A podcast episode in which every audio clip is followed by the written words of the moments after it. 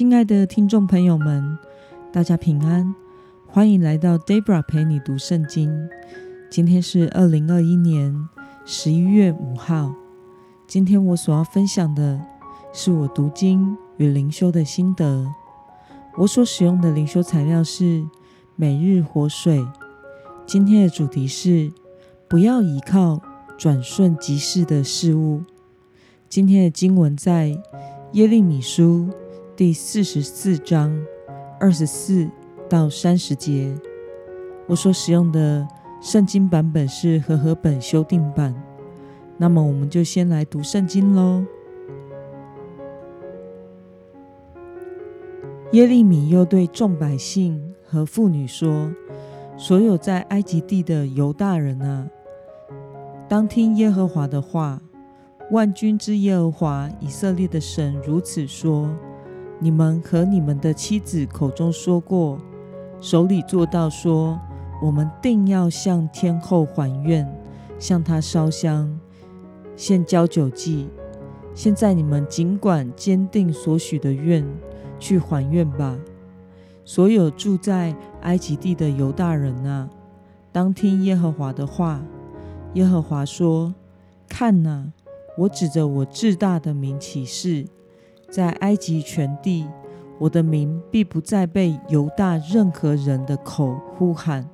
我指着主永生的耶和华起誓：看哪，我看守他们，我要降祸不降福。在埃及地的犹大人必因刀剑、饥荒而灭亡，直到灭绝。从埃及地能逃脱刀剑归回犹大地的人数很少。那进入埃及地，在那里寄居的，就是幸存的犹大人，必知道谁的话站得住，是我的话呢，还是他们的话？我在这地方惩罚你们，必有预兆，使你们知道我降祸给你们的话必站得住。这是耶和华说的。耶和华如此说：看哪，我必将埃及王。何弗拉法老交在他仇敌和寻索其命的人手中，像我将犹大王西底家交在他仇敌和寻索其命的巴比伦王尼布甲尼撒的手中一样。让我们来观察今天的经文内容。在埃及地的犹大百姓发誓什么？而神对此做出什么样的反应呢？我们从经文中的第二十五到二十七节可以看到，在埃及地的犹大百姓发誓要继续拜偶像，向天后还愿，向他烧香，向他献交酒祭。而上帝的回应是，任凭他们随意侍奉他们的偶像。这代表神已经放弃他们了，甚至神的名在埃及地。不再被任何犹大人提起，在埃及地的犹大人必因刀剑、饥荒而灭亡，直到灭绝。那么，神必让犹大百姓因刀剑和饥荒灭亡。这些灾祸的预兆是什么呢？这些灾祸的预兆，透过经文中的第三十节，我们可以知道。是以色列所依靠的埃及和弗拉法老王会遇祸死亡。那么今天的经文可以带给我们什么样的思考与默想呢？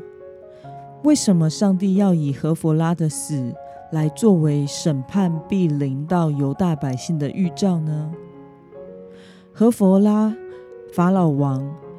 是在主前五八八到五六九年统治埃及的国王，他承诺犹大王西底家会提供援军给他们，导致西底家王依靠埃及而不投降，并且继续对抗巴比伦。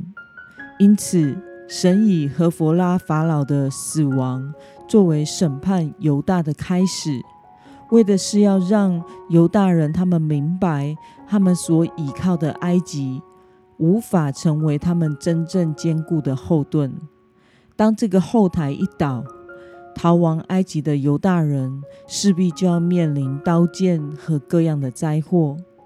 那么，无论依靠什么事物来取代神，最终都会落空。对此，你有什么感受呢？是的，世事多变，在这个世上的一切人事物都会过去，也都会改变。唯有神是亘古到永远不会改变的神。若是我们依靠的不是上帝，而是我们所拥有的人脉、才能、金钱，那么当人生一发生动荡而失去所依靠的人事物时，我们就会发现自己一无所有，毫无保障。